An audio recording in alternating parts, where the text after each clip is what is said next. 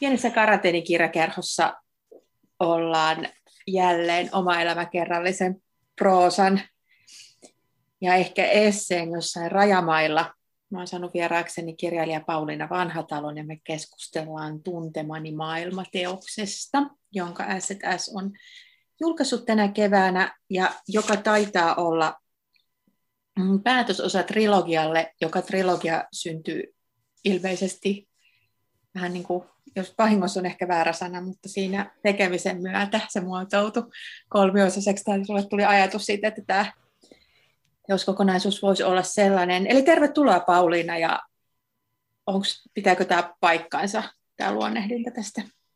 Kiitos kutsusta, ja kyllä pitää, että se ajatus siitä, että tämä on trilogia synty kirjoittaessani tätä viimeistä osaa. Et tuntuu, että sellaiset asiat, jotka oli olleet ikään kuin aihioina mukas, mukana jo tämän ensimmäisessä teoksessa keskivaikeassa vuodessa, niin jollain lailla tuntuu, että ne teemat tuli päätökseen sitten tässä kirjassa, ja sitten siihen vaikutti se, että mä en kokenut, että muussa enää on kauhean paljon potentiaalia noin niin kuin kirjan päähenkilönä, että tämän tyyppinen kirjan rakenne, jossa seurataan lähietäisyydeltä tiettyä elämänvaihetta ja tiettyä ihmistä, niin mun kohdalla tuntuu, että se ei enää toimi, ellei mun jotenkin elämässä tapahtu suuria muutoksia mitä nyt en lähde tässä ennakoimaan, kun ei voi tietää. Tietää. Mutta mm. siis tuntuu, että tämä oli niin kuin hyvä, hyvä aika laittaa ikään kuin tämä elämänvaihe tässä tyylissä pakettiin. Tämä kolmen teoksen sarja alkoi tosiaan sitten keskivaikea vuosi kirjasta, ja tämä on jonkunlainen tämmöinen keski, elämän, keski, elämän keskivaiheen ää, läpikäyntiä, ja, mutta, mutta tosiaan, kuten sä sanoit, niin, niin, niin tämä on hirveän mielenkiintoinen teossarja just siksi, että, että tota, vaikka tässä on, on, on tosiaan niin kuin selkeästi päähenkilö, joka olet sinä, sun elämä, niin ää, autofiktiotahan tämä ei ole missään nimessä, ei. koska tässä on fiktiivistä aineesta hyvin vähän, jos ollenkaan. Ei, siis tavallaan mitä mä ajattelin, että mikä siinä on niin kirjallisuutta eikä todellisuutta, on hmm. niin kieli ja tyyli. Joo. Mutta mä oon ihan tietoisesti tehnyt sen rajauksen, että kirjoitan vain sitä, minkä koen ja havaitsen todeksi. Mm-hmm. Että mä en, mä en niin kuin rikasta sitä sellaisella aineksella, joka ei ole totta, tai mä en muuta yksityiskohtia. Mä en väitä, että tämä tietenkään on mitään niin kuin todellisuutta sellaisenaan ja mun oma näkökulma ja, ja niin kuin kokemukset värittää tietenkin kaikkea, mitä mä kirjoitan, mutta, mutta se ei ole niin kuin todellisuudesta inspiroitunutta teo, niin kuin tekstiä, vaan se on tekstiä, jossa pyritään tutkimaan todellisuutta sellaisena kuin se näyttäytyy. Mm. Siinä mielessä se on tota, jotenkin just sukua paljon esseelle ja, ja, ja myös siinä, että tässä niin kuin paljon sun lukema aina siinä kirjoitusaikana tai sun kuvaamana aikana lukema risteytyy tosi paljon aina, aina niin kuin sun olemiseen ja ajatteluun kanssa, niin kuin se tietysti tekee, varsinkin kirjailijalla. Ne niin kuin on, on, on niin kuin, niin kuin samalla viivalla ja, ja Kyllä. samaa, samaa asiaa se esseistiikan lähestyminen syntyi siitäkin, että toisaalta se tuli niin kuin tyylillisesti läheisemmäksi ihan sen kautta, mitä kaikkea lu, luin ja mikä mm. alkoi minua viehättää, mutta myös siksi, että tietyllä tavalla, kun oli siinä ensimmäisessä teoksessa kuvannut oman elämän peruslähtökohdat, niin ei niitä oikein kauhean monta kertaa ole mielekästä kuvailla samalla tavalla. Sitten sit se menee ehkä enemmän sinne ajatteluun ja ja siinä tapahtuviin muutoksiin, mitkä on sitten taas niin kuin sitä esseistiikaydin. Mm. Ja, ja, ja sitten taas toisaalta niin kaunokirjallisuudeksi tämä mun mielestä kallistuu enemmän, vaikka tämä lienee vissiin määritelty, kuten meillä toi esseistiikka tietokirjallisuudeksi, mikä on ehkä vähän ongelmallista aina, mutta, tuota, mm-hmm. mutta, mutta nimenomaan se, että, että näiden kirjojen tyylit on aika erilaisia. Sun kirjoitus ja niin kuin tekstin tyyli on aika, mun mielestä vaihtelee näissä loppujen lopuksi paljon ö,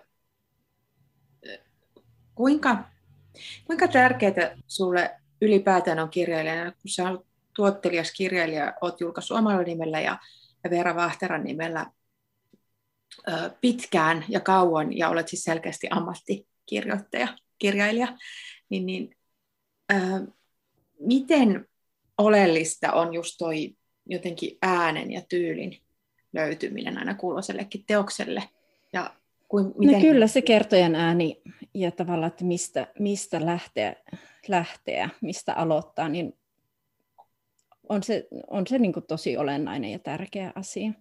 Ja se on totta, että tavallaan kun mä lähdin t- tähän genreen, ikään kuin hyppäsin semmoiseen niin syvään päähän ilman, mm. että oikein tiedän, että miten ja mitä, millaista se niin kuin mun kirjoittamana voisi olla. Että mä olin lukenut kyllä omaa elämäkerrallista kirjallisuutta aika paljon ennen keskivaikeaa vuotta, mutta se on silti aivan eri asia niin kuin lähestyä sitä tekijänä ja kokijana ja ihmisenä ylipäätään, koska mm. siinä tulee tietenkin näitä rajavetoja suhteessa läheisiin ja muut, että siinä on tosi monta kysymystä, jotka pitää ratkaista ikään kuin kerralla.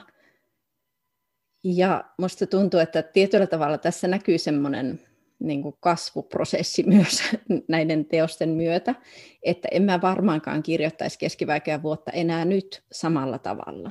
Et, mutta että toisaalta mä ajattelen, että tässä on samalla saa sen viehätyksen siinä, että kun yrittää tutkia ja hahmottaa elämänsä ikään kuin siitä läheltä, että nämä on niin muistiinpanoja myös mm. tietystä elämänvaiheesta ja tietystä ajasta, että jos ajattelet, että tämä on trilogia, niin tästähän loppujen lopuksi sen aloittamisesta aika lyhyt mm. aika, mm. että tämä on niin kuin ihan muutamassa vuodessa tapahtunut prosessi.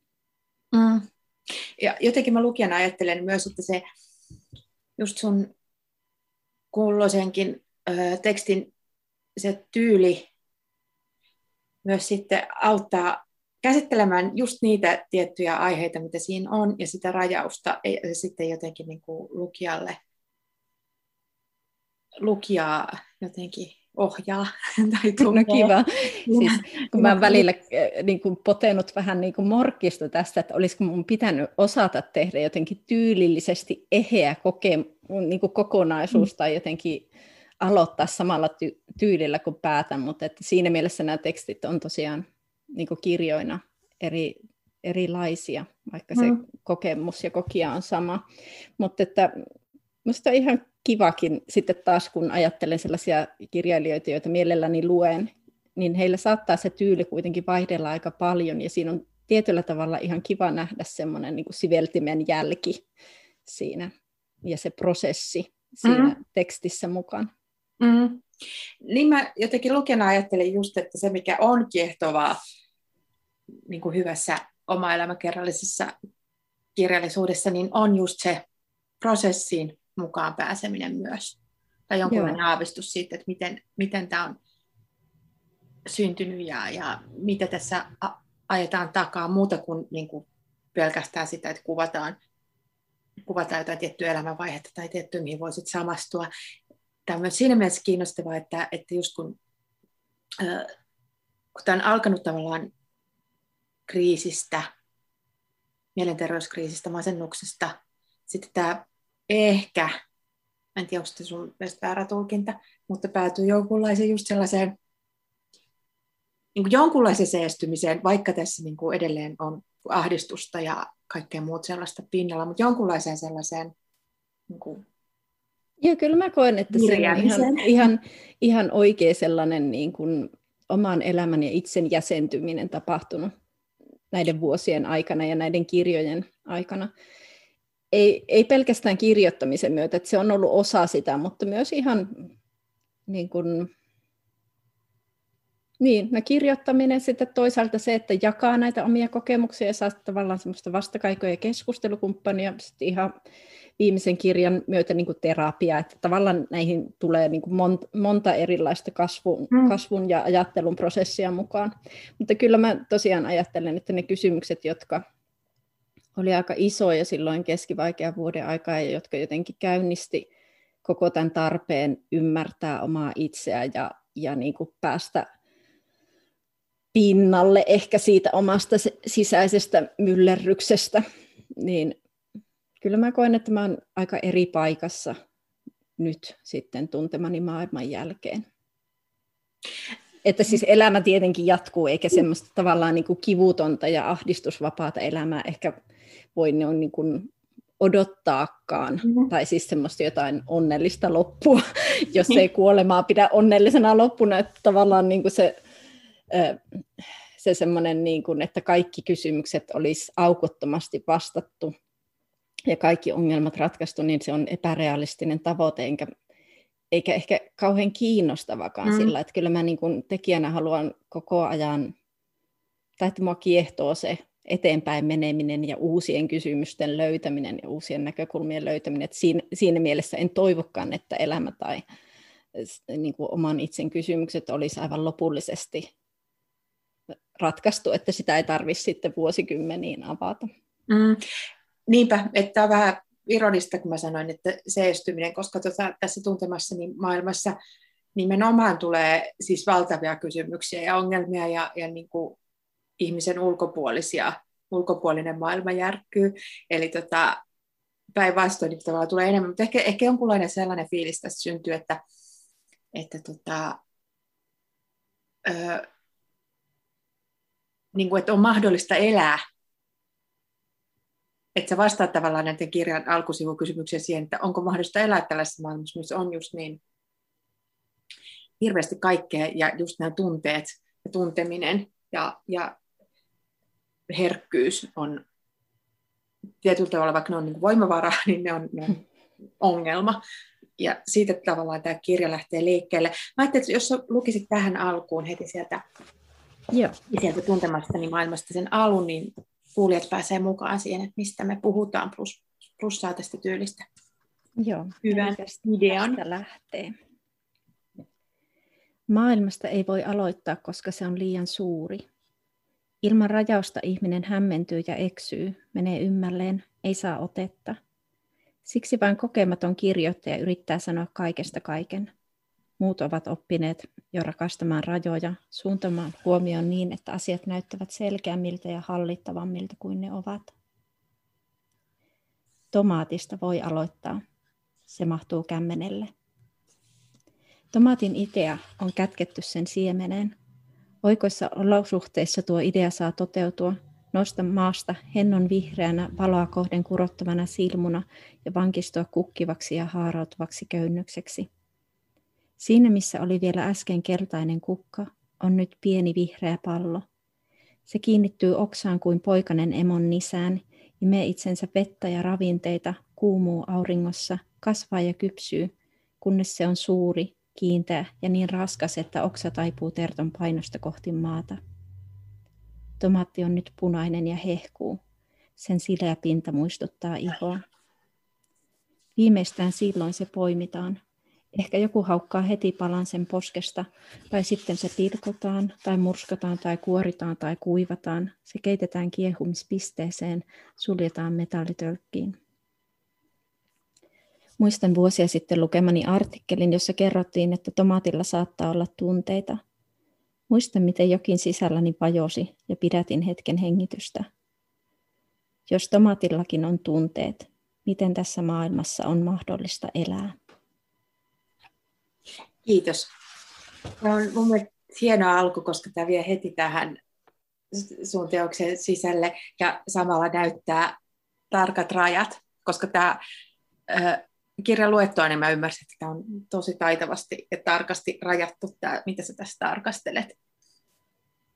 Joo, ja tähän alo- aloitukseen oli matka, että musta tuntuu, että ennen kuin mä pystyn kirjoittamaan tämän aloituksen, niin mä olin varmaan tehnyt tästä käsikirjoituksesta ehkä neljä mm-hmm. versiota tavallaan, että se, koska se kysymys on niin iso, maailmassa eläminen ja oleminen ja kärsimyksen ongelma käytännössä – niin se jotenkin on tietyllä tavalla helposti semmoinen rajattomalta tuntuva aihe.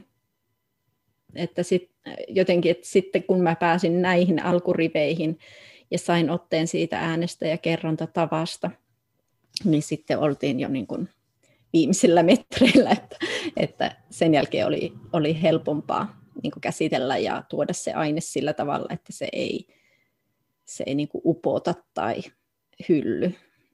Mm. Joo, se onnistut rakentaa tässä kyllä sellaisen rajauksen, että tota, lukijan on jotenkin hirveän turvallista täällä, täällä kirjan sisällä.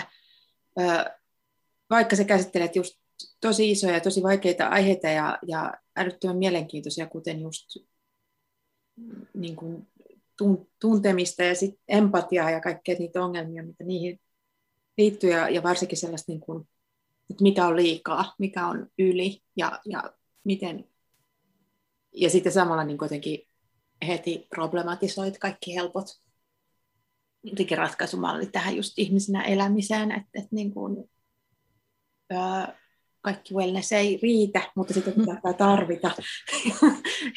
ja tavallaan niin kuin sen perusteleminen just itselle, jotenkin se, että, että, että siihen kuiluun ei vajoaisi tai tuijottaisi liikaa. Mm.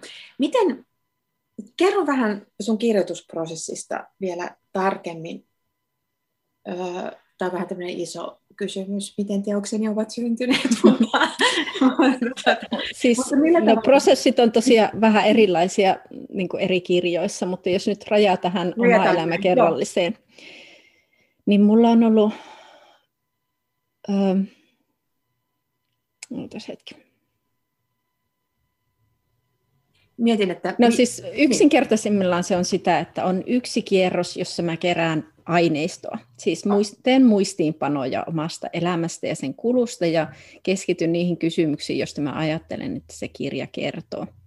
Että mulla, mä en kirjoita päiväkirjaa sinänsä, musta se on vähän työlästä ja mä en itse asiassa pidä niin tekstin luomisesta tai no. rakentamisesta ihan hirveän paljon, niin mä en tykkää kirjoittaa sillä tavalla turhaa. Hmm. Mutta jos mulla on vaikka ajatus, että no näistä kysymyksistä tämä kertoo, niin mä kirjoitan ne ylös ja lisäksi kirjoitan ylös sellaiset ää, tapahtumat tai tilanteet, jotka herättää minussa voimakkaita tunteita, koska mä ajattelen jotenkin, että niissä on usein sellaista siementä sille, että mikä, mikä vielä puoli vuotta myöhemminkin saattaa sitten jotenkin kulkea mukana.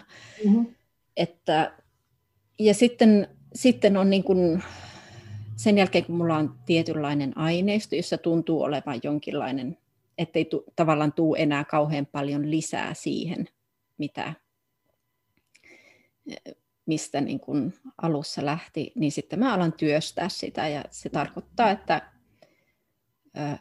no paitsi semmoista kielellistä työstämistä, niin sitä, että sieltä aika paljon turhaa putoaa pois ja sitten saattaa etsiä ehkä jotakin niin kuin, no lukeminenhan on osa sitä prosessia ollut ainakin näissä mm. myöhemmissä kirjoissa aika, aika paljon, että ne myös lomittuu sinne. Se on enemmän sitten sitä aineiston karsimista ja järjestämistä. Ja tässä, tässä viimeisessä kirjassa niitä pros, niin kuin työstämiskertoja oli useampia, johtuen ehkä just siitä, että kysymykset oli vaikeita. Ja mun oli, että kesti aikaa päästä sellaiseen niin kuin,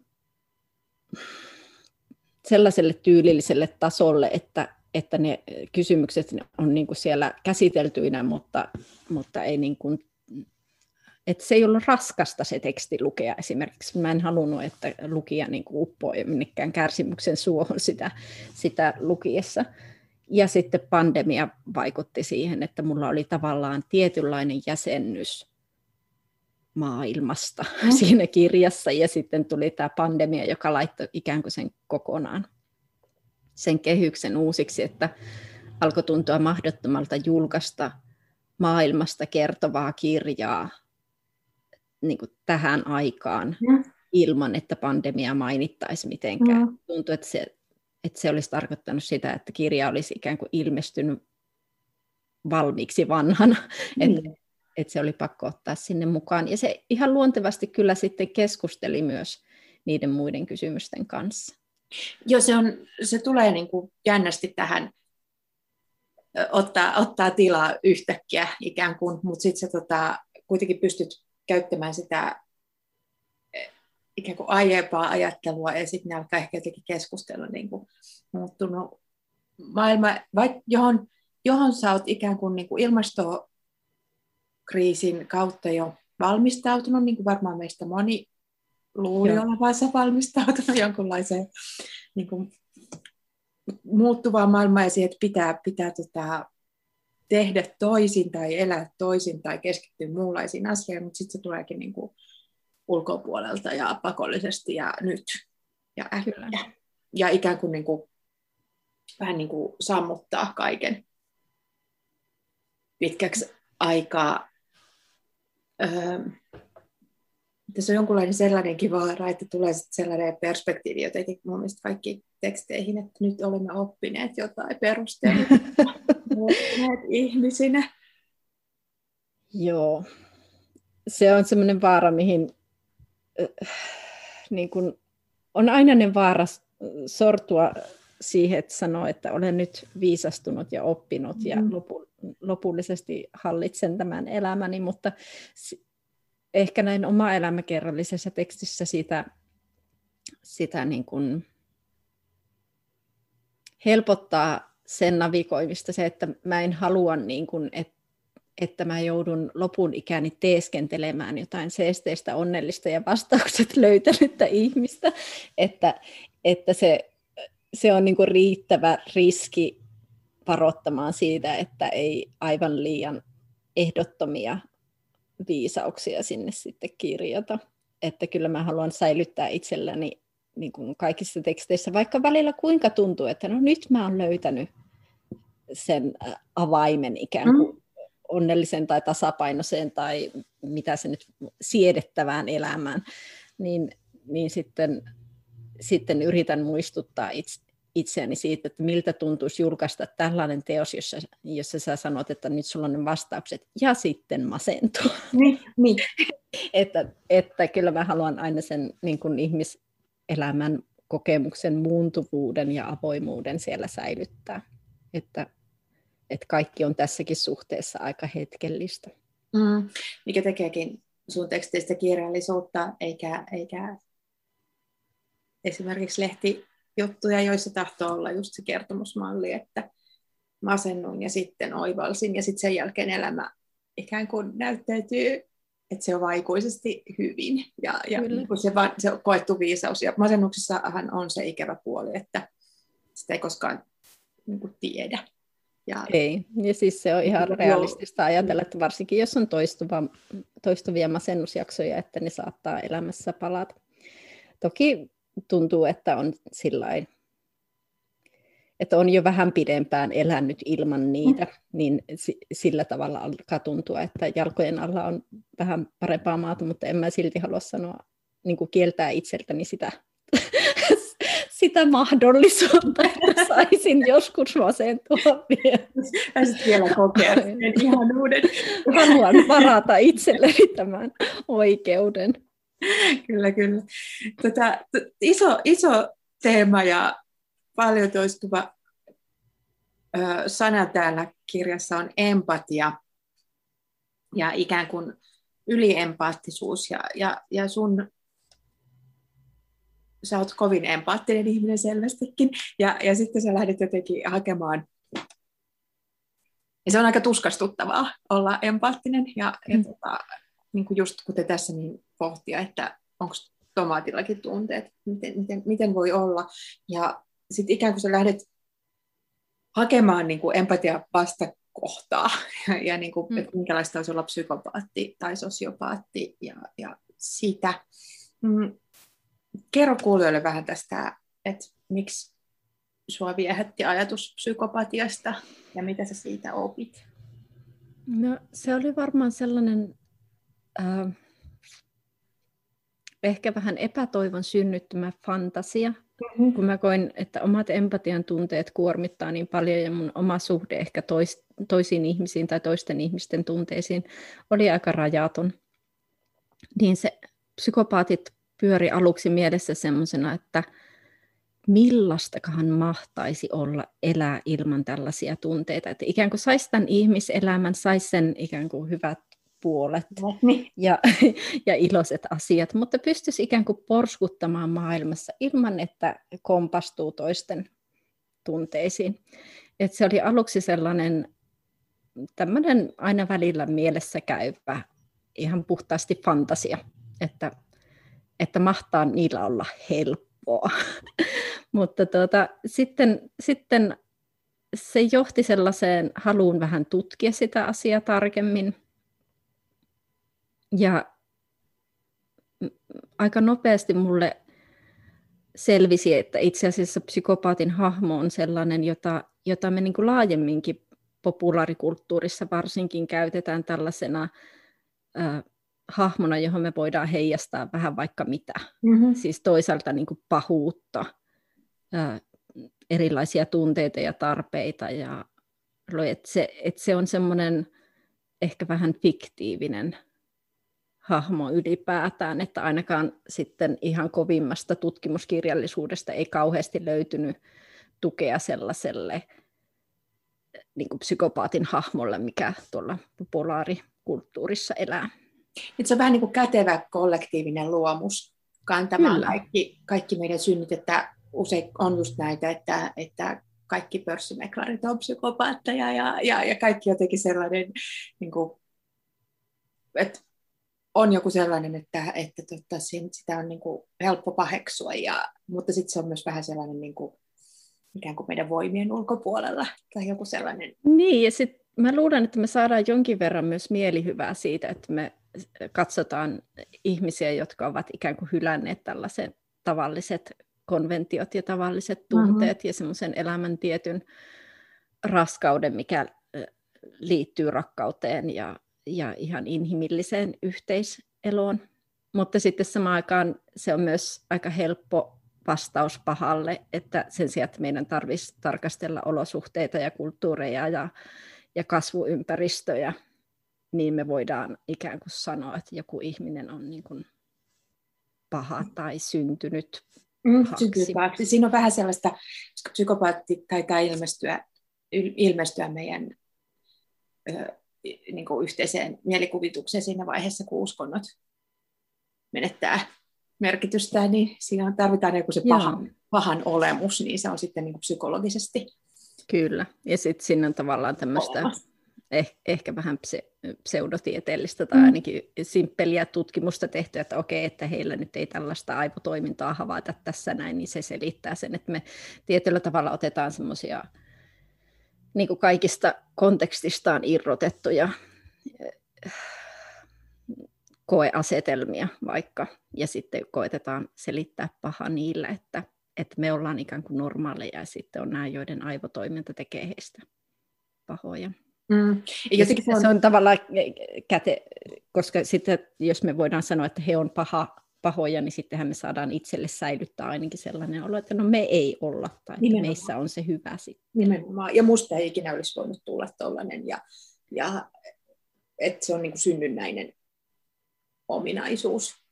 Ja, ja, niin, ja siis musta tuntuu, että paljon sellaista pahaa tapahtuu ihan vaan voimavarojen vähyydestä, kiireestä, ja tietyllä tavalla ihmiset käyttäytyy toisessa tilanteessa ihan kauniisti ja kunniallisesti, ja sitten jossain toisessa tilanteessa ei. Mm. Että, että hyvä ja pahakin on paljon niin kuin tilannekohtaisempaa ja vaihtelevampaa kuin mitä me ehkä haluttaisiin. Me haluttaisiin niin kuin saada semmoisia helppoja vastauksia mm. ja, ja niin kuin rauha sen kysymyksen kanssa, että, että me ollaan tarpeeksi hyviä ihmisiä. Kyllä, kyllä. Ja jotenkin se, että se pitää sen pahan tarpeeksi kaukana ja sellaisena kiehtovana ja jotenkin semmoisena, mitä voi niin kuin, herkullisesti pohdiskella, mutta, mutta joka ei tule liian lähelle. Tai et, et just jos, jos vaikka rikolliset on psykopaatti, joku, joka on tehnyt jotain oikein pahaa, niin jos se on, jos se on niin kuin vaan kerta kaikkiaan perustavanlaatuisesti vähän ehkä epäinhimillinen, niin, niin tota, silloin, silloin se pysyy turvallisen kaukana, mutta kuten sä tässä, tässä olet lukenut ja, ja näytät, niin kuitenkin sieltä niin kuin jotenkin oikein niin kuin sellaisten kiiluvasilmäisten psykopatiakertomustenkin taustalta sit löytyy kuitenkin aina jotain banaalimpaa ja jotain, jotain niin kuin traumaa ja niin, siis... sellaista, mikä sitten niin kuin hänen kohdallaan sit näyttäytyy tällaisena. Ja, ja et, joo, että se paha ei olekaan sit niin jotenkin Yli. Ei se, siis tietyllä tavalla, että kun otetaan se, ne lapsuustraumat mukaan ja ne kasvuympäristön kauheudet, niin se koko kysymys muuttuu vähemmän kiehtovaksi ja aika surulliseksi. surulliseksi. Mm. Ja, ja sitten jotenkin sellaiseksi myös, että, myös, että ää, tä, tätä tapahtuu koko ajan ja, ja, ja tälle pitäisi tehdä jotain ja, ja niin kuin, se ei voimauta, vaan se vaan Mä luin jostain sun haastattelusta, että sä tota, oot itse ollut ainakin kova dekkareiden lukija. Mä oon itse myös, mutta jotenkin just rikolliskirjallisuudessa, että luen tässä niin kuin jatkuvasti just semmoisena vähän niin kuin, äh, se on jotenkin niin hassua, että miten jotenkin kaikkein niin kuin pahimmista jutuista tulee sellainen tyynnyttävä massa, minkä, missä Joo. on omat konventionsa ja minkä päällä voi jotenkin silleen kellua. Mutta sitten välillä tulee aina sellaisia, kun on lukenut jonkunlaista tiettyä liikaa. Joo. Överit just tällaiset niin kuin psykopaattiratkaisut alkaa käydä. Kyllä. Siis kyllähän siellä on hirveän paljon semmoista niin kuin konventioita ja tiettyjä kaavoja ja malleja. Mun oma, oma syyllinen nautinto on ehkä enemmän rikossarjat kuin dekkarit sinänsä, että että dekkareissa usein se kielen taso on vähän, tai no, se, sekin vaihtelee, mutta että, että tulee enemmän ehkä kulutettua sitä noin niin kuin sarjoina kuin mm-hmm. kirjoina. Tota, nyt kun psykopatiasta ei tavallaan löydy pelastusta ja sitä ei voi, voi silleen opetella, tosin tässä on kyllä esimerkki ihmisestä, joka, joka tota ikään kuin pääsee kurkistamaan tiettyjä niin kuin tämmöisten aivo sähköasioiden kautta siihenkin maailmaan, niin, niin, niin tämä empatia on ikään kuin asia, jonka kanssa pitää elää, mutta sitten kun itselleni on paljon just ongelmia tällä kirjallisuuden kanssa tekee töitä, ja, ja asia, mistä säkin täällä mainitset, on just se, että kuinka niin kirjallisuudelle on tullut tässä meidän nykyhetkessä jotenkin sellainen tehtävä, että et se, se on sellainen niin kuin, se on ehkä semmoista jotenkin niin kuin, ö, juhlallisempaa ja laadukkaampaa ja ylevämpää, mutta kuitenkin vähän sellainen niin kuin kansan self-help ja, ja, ja tällainen, että sillä on niin tehtävä opettaa meille empatiaa ja jos luemme, niin tulemme empaattisemmiksi. Siis tämä on mulle itselle jotenkin niin kuin kauhean hankala ajatus, koska ensinnäkään just kuten täällä, niin se niin kuin rajaton empatia, niin sehän ei ole niin kuin välttämättä mitenkään hyvä asia ja, ja niin kuin johda yksilöä eikä varsinkaan yhteiskuntaa niin kuin välttämättä mihinkään hyviin ratkaisuihin, koska se ensimmäinen empaattinen reaktio on tosi huono. Tai, tai tuota, ohjata niin kuin just katsoa vain tiettyjä juttuja. Mutta tota, ja sitten myös se ajatus siitä, että kirjallisuuden niin kuin, pitäisi tehdä meistä hyviä, tai että se olisi siinä. Se on vähän sellainen aika simppeli tehtävä taiteen alalle.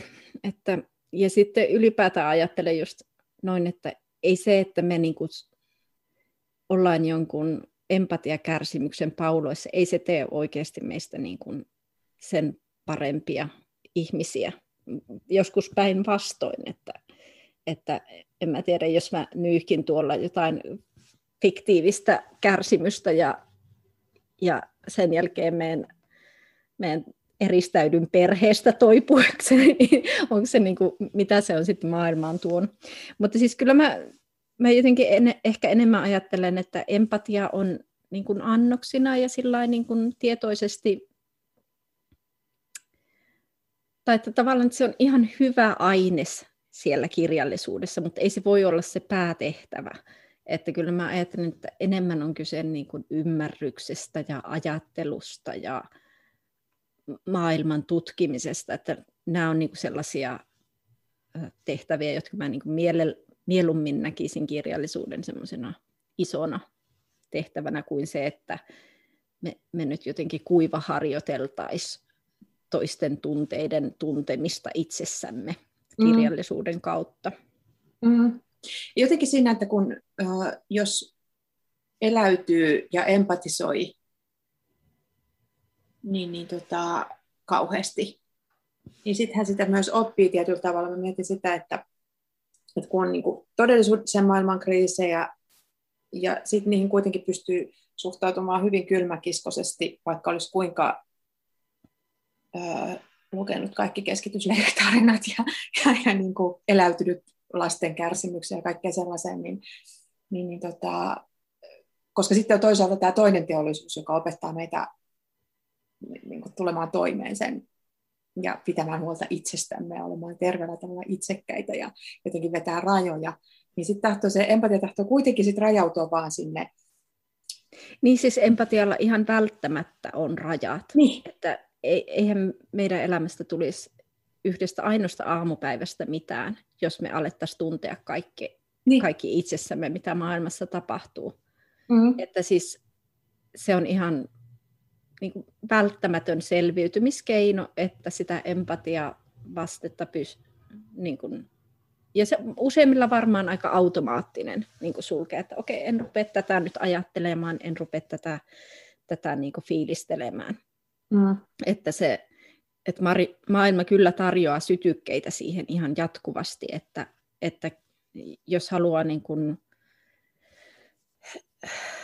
niin, että mm. jos, jos että varsinkin kun mm. uutiset ja, ja koko tämä some, niin se tuo koko ajan meidän lähelle tietoa tosi ikävistä, innoittavista tilanteista ja ihmisistä, jotka kärsii, niin en mä, mä en jotenkin enää haluaisi moraalisoida ihmisiä siitä, että he eivät lähde joka, joka asiaan mukaan tai eivät pysty tai suojelevat itseään. Mm. Mä en usko, että se on sellainen yksinkertainen kysymys, että siihen voi saada semmoisen vastauksen, että se on niin kuin oikein, että, että on, on oikein ja hyvä aina vaan niin kuin katkoa ne empatiareaktiot. Mutta kyllä mä uskon, että tietyssä määrin se on ihan välttämätöntä ja niin kuin osa, osa ihmiselämää, että, että mm että edes, edes niin kuin kokijana tai tuntijana tai mm. empaatikkona ei pysty kaikkeen menemään mukaan. Mm. Mutta sitä mä just mietin, että se helposti se empatia on, on just nimenomaan niin kuin, se jää kokemukseksi ja se on, niin kuin, jää kuormittamaan sitä kokijaa ja empatisoijaa sen sijaan, että se välttämättä ollenkaan niin kuin, muuttuu ö, niin ei se välttämättä muutu toiminnaksi. Toiminnaksi, tai, niin kuin millään niin kuin... tavalla. Ja varsinkaan niin kuin siis semmoiseksi, niin kuin, mikä muuttaisi maailmaa, vaan se jää niin kuin yksilön ongelmaksi ja yksilön niin kuin, lisää sitä yksilön tuskaa. Ja mietin tuossa ilmastokriisin kohdalla, joka aiheut, tuntuu aiheuttavan niin paljon ahdistusta, ei pelkästään nuorilla ihmisillä, vaan niin kuin vanhemmillakin, jotka ovat ehkä, ehkä niin kuin muiden asioiden kanssa oppineet just sellaista jonkunlaista terveellistä empaattista rajausta, mutta onko siinä sitten se, että kun se on tietyllä tavalla kuitenkin tuntematon uhka ja vähän semmoinen on se, muodoton. Se tuntematon, niin, se, niin sit se on niin iso, niin, että sen niin, asian mittakaava on... Että se sekoittaa että, tavallaan ne reseptorit. Tai, tai kyllä, että tietyllä tavalla me ollaan, että on helpompi rajata joitakin asioita, jotka koskevat vaikka tiettyä paikkaa tai tiettyjä ihmisiä, niin kuin koskevat empaattiset reaktiot, mutta sitten kun puhutaan koko maailmasta ja sen tulevaisuudesta, niin sitten alkaa, niin kuin, että se on tosi laaja mm. se uhka. Mutta kyllä musta tuntuu, että semmoiset aika samat, niin kuin, että kyllä sekin on taito, jonka voi oppia, että mä jotenkin itse ajattelen, että no teen siltä, siitä asemasta käsiin, mikä mulla on, niin sen, minkä voin, ja sitten sitten niin kuin elän elämääni. Että, että jotenkin kyllä mä näen, että se niin kuin toimiminen oman jaksamisen rajoissa on se paras lääke siihen ahdistukseen. Mm. Että mikä nyt sitten kenellekin tuntuu luontevalta toimintamahdollisuudelta suudelta ja, ja sehän meillä on niin kuin eri suhteessa valtaa tässä kysymyksessä myös, että senkin tunnistaminen on minusta ihan luonnollista ja, ja hyväksi, että mä ajattelen, että, että on ehkä hyvä ahdistua silloin, jos on valtaa niin kuin toimia asian muuttamiseksi, mutta ei tee sitä, jolloin se ahdistus on potentiaalisesti käännettävissä semmoiseksi toimintatarmoksi. Mm. Mutta silloin, jos on se, vaikka sen ikäinen niin kuin ajattele lapsia ja nuoria, etteivät ole vielä semmoisissa asemissa, että he kauhean paljon pystyisi vaikuttaa, niin en mä, mä niin toivo, että jokaisella on paine ryhtyä uudeksi Greta Thunbergiksi. Mm. Mm. Että, että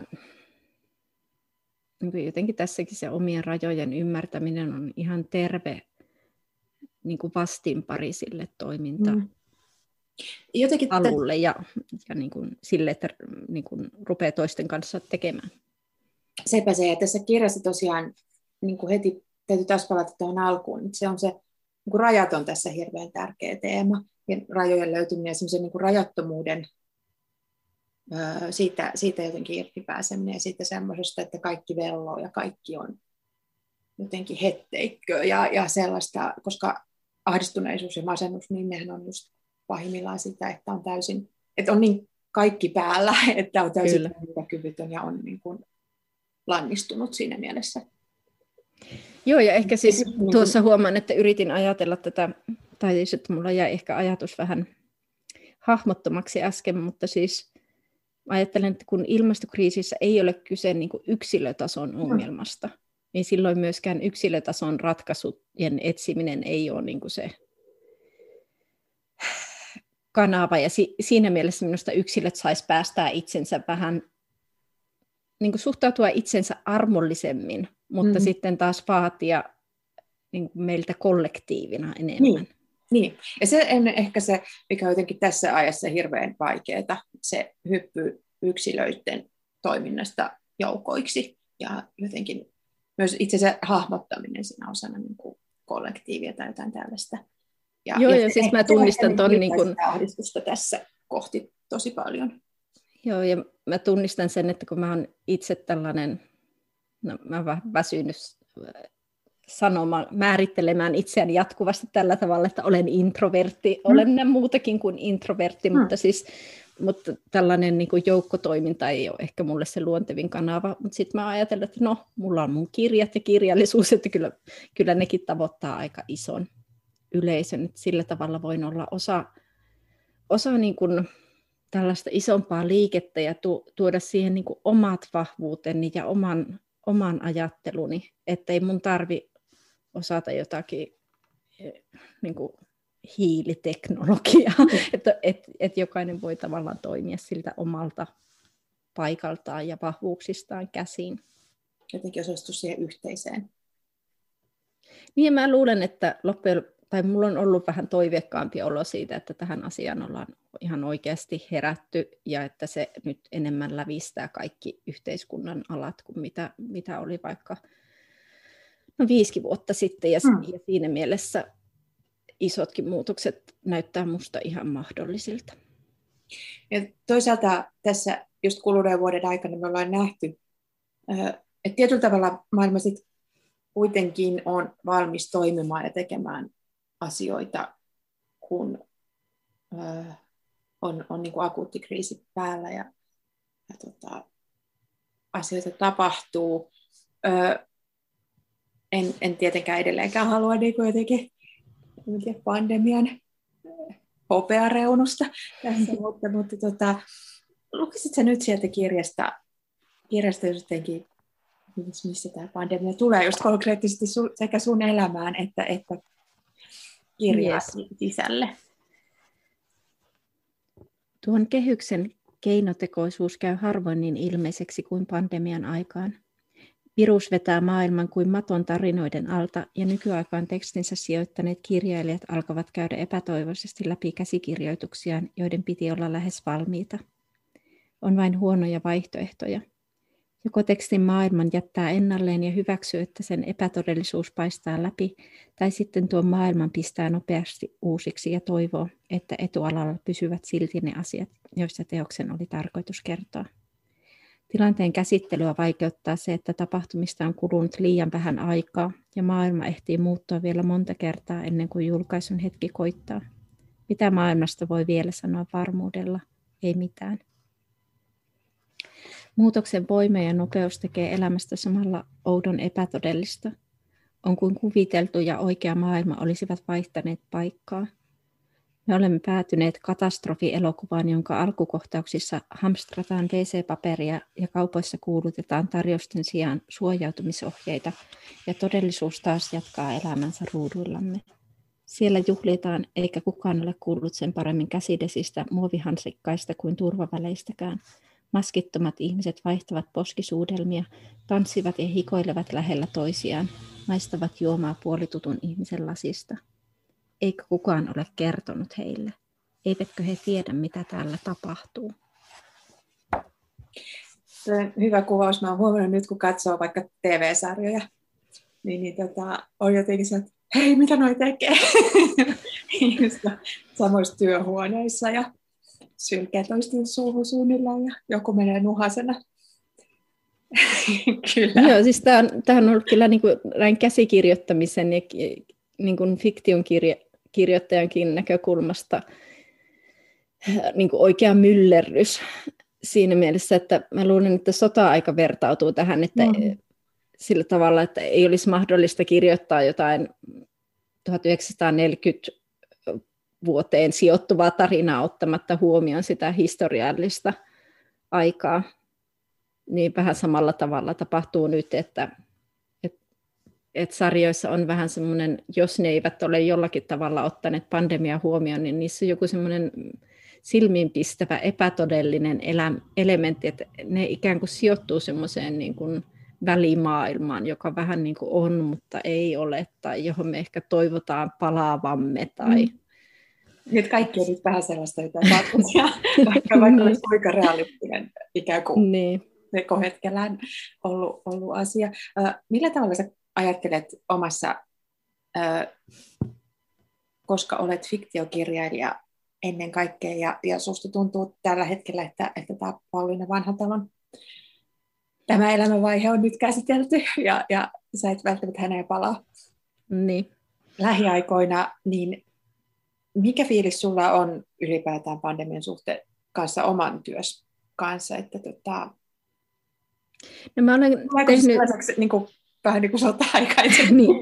käsitellä vai, vai onko se tietyllä no, tavalla... Viihteen suhteen mä oon tehnyt semmoisen valinnan, että multa ilmestyy nyt heinäkuussa uusi Veera Vahtera-romaani, niin siinä pandemia ei ole olemassa. Että mä oon ajatellut, että okei, se voi sijoittua vähän ennen tai sitten pari vuotta jälkeen. Että mä ajattelen, että se ei vaan niin kuin siihen todellisuuteen kuulu. Sitten taas tuon vakavamman fiktion puolen mä oon jotenkin opetellut ja on aika innostunutkin siitä mahdollisuudesta, että, että niin non-fiktion metodeja voisi käyttää myös fiktiossa. Eli osin sitä ympäristöä ja ajankuvaa voi ottaa ikään kuin mukaan ja niitä impulseja siitä todellisuudesta, että kirjoittaa vähän, että mulla on jonkin verran suunnitelmia ja sitten mä katson, että millä tavalla ne on mahdollisia tai miten miten niin kuin aika siihen vaikuttaa. Onko ihmisillä maskit päässä vai ei, tai siis mm. ihan yksinkertaisimmalla niin. Ja se on minusta aika jännäkin kirjoittaa sitä ensimmäistä versiota dialogissa todellisuuden kanssa. Mm. Niin just, että se on niin kuin jollain lailla mukana. Ja sitten tietysti se on, koska me ei voida tietää, että mitä tästä ikään kuin jää jäljelle. Mutta mut, mut sitten se on tietysti niin kuin dokumentaarisesti kiinnostavaa, että että jotain jäisi myös fiktioon. Niin, siis kaikkein vaikeinta olisi varmaan kirjoittaa niin kuin parin vuoden pää, päähän tapahtuvaa niin. teosta. Niin. Että, että musta niin kuin, no mulla on tavallaan aika nyt lähiaikoina alkaa omien, oman romaanin tapahtumat. Niin tuota, se on ihan mahdollista, että tule, siitä tulee lähimenneisyyteen sijoittuva romaani ilmestyessään. niin just, että joskus, joskus saattaa mennä aika ikään kuin hypätä eri suuntaan tai tehdä jotain, mutta sitähän ei voi koskaan tietää. Sä oot tosiaan ö, oman kirjailijauras lisäksi suomentanut teoksia, ja tässä tuorein taitaa olla tämä Deborah Levin, Mitä en halua tietää, kokoelma. Tämä on silleen hauskassa dialogissa sun oman kirjan kanssa, että kysymys on myös oma elämäkerrallisesta ja sellaisesta jotenkin esseistisestä proosasta, mutta ei mun mielestä solahda levikään mihinkään valmiiseen kategoriaan kauhean helposti. Millainen suhde sulla on tähän leviin ja minkälainen tuo suomennos? No, sain, sain hänet käännettä, tai mulle ehdotettiin kustantamosta hänen suomentamista tuossa, ja on aivan, siis ensimmäistä kertaa elämässäni olen jonkun kirjailijan fani selkäs, että mä, mä niin todella rakastan hänen tapansa ajatella ja kirjoittaa. Ja varmaan siihen vaikuttaa sekin, että hänen omat lähtökohdat oma elämäkerrallisen tekstin kirjoittamiseen on aika samanlaiset kuin omat, että hän, hänkin kertoo kirjoittavansa ikään kuin living autobiography, eli sellaista tekstiä, joka ei, ei niin kuin muistele menneisyyttä mm-hmm. tai tällaisella jälkiviisaudella yritä sitä saada tiettyyn pakettiin, vaan hän kirjoittaa hyvin läheltä sitä hetkeä, jossa hän elää.